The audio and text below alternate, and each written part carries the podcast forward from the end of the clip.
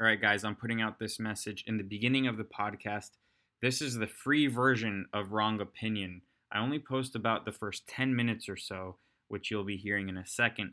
But to hear the whole podcast or even watch the podcast, go to patreon.com/wrongop to subscribe. Every subscription helps a ton. I just had a kid, a baby boy.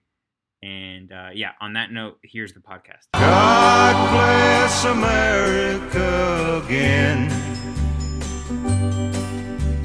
You must know the trouble that she's in.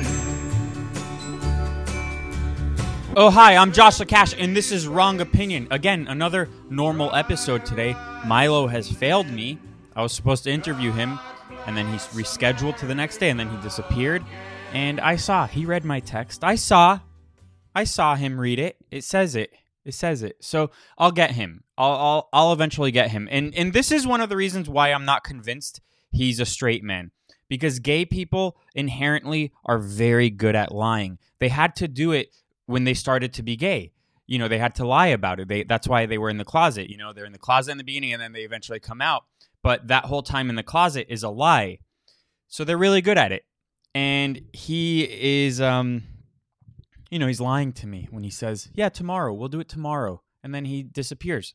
So I'm not surprised. I kind of expected it.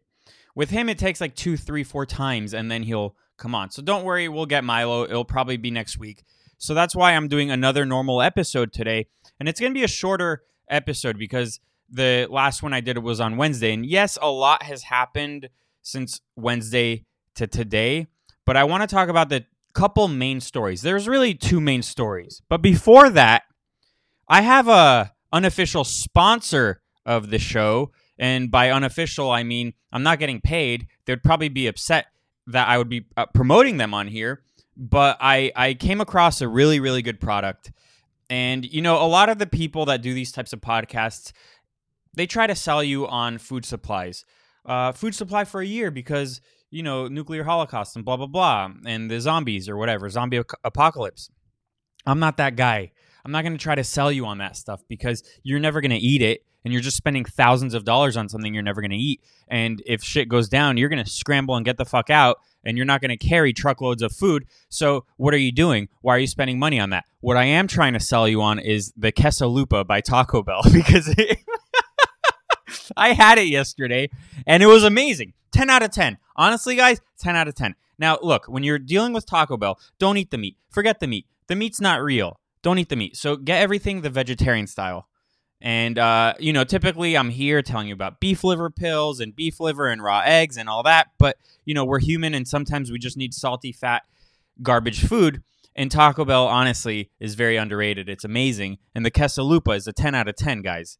We perfected Mexican food. We did. We're the best at it. Mexico is okay at Mexican food. Go to Mexico and get a thing called a taco, what they call tacos, and they're not as good as Taco Bell. I like the Americanized version of things because, like everything here, we made it great again, always. And, when people talk about whiteness is the real pandemic, which I'll get to in a second, what they're really complaining about is the fact that white people have invented and created everything meaningful in this world, and they like to pass it off like, no, well, blah, blah, blah was really a black man. Beethoven was really a black man. And, I'm of the mindset that, let's be real, you guys. And look, if I was black, I'd be like, yeah, white people pretty much invented everything. And you know what? I'm stoked to be living in the United States. I'm glad my ancestors had to go through what they had to go through because I live in America and not Nigeria. So, I'd be realistic about things. And I wouldn't be like Damon Young, who I invited on this podcast, and he hasn't replied to my DM yet, who said whiteness is the real pandemic. I'll get to that in a second, which it ties to this story. There was a shooting in Georgia. A spa shooting, which kind of sounds like a new injection thing that they do for really rich people with adrenochrome, but it's not that. It was an actual shooting. And it's interesting how the media spins things because, they've been waiting for a mass shooter for a while, and they ignore all the mass shootings that happen with the suspect being black. They ignore all of those. They happen every week, basically, in Chicago, in Atlanta, in cities like this, in Baltimore. They ignore it, or they ignore the racially motivated crimes that are black on white or black on Asian people. And they ignore certain things because it's not part of the narrative that they're trying to craft. They try to craft a certain narrative that white supremacy is the biggest problem we've ever faced in this country, and poor innocent black people are the victims. Just look at how black people treat each other. Just look at the crime, black on black and black on white. Look at the statistics, and it's not as simple as the media claims it to be.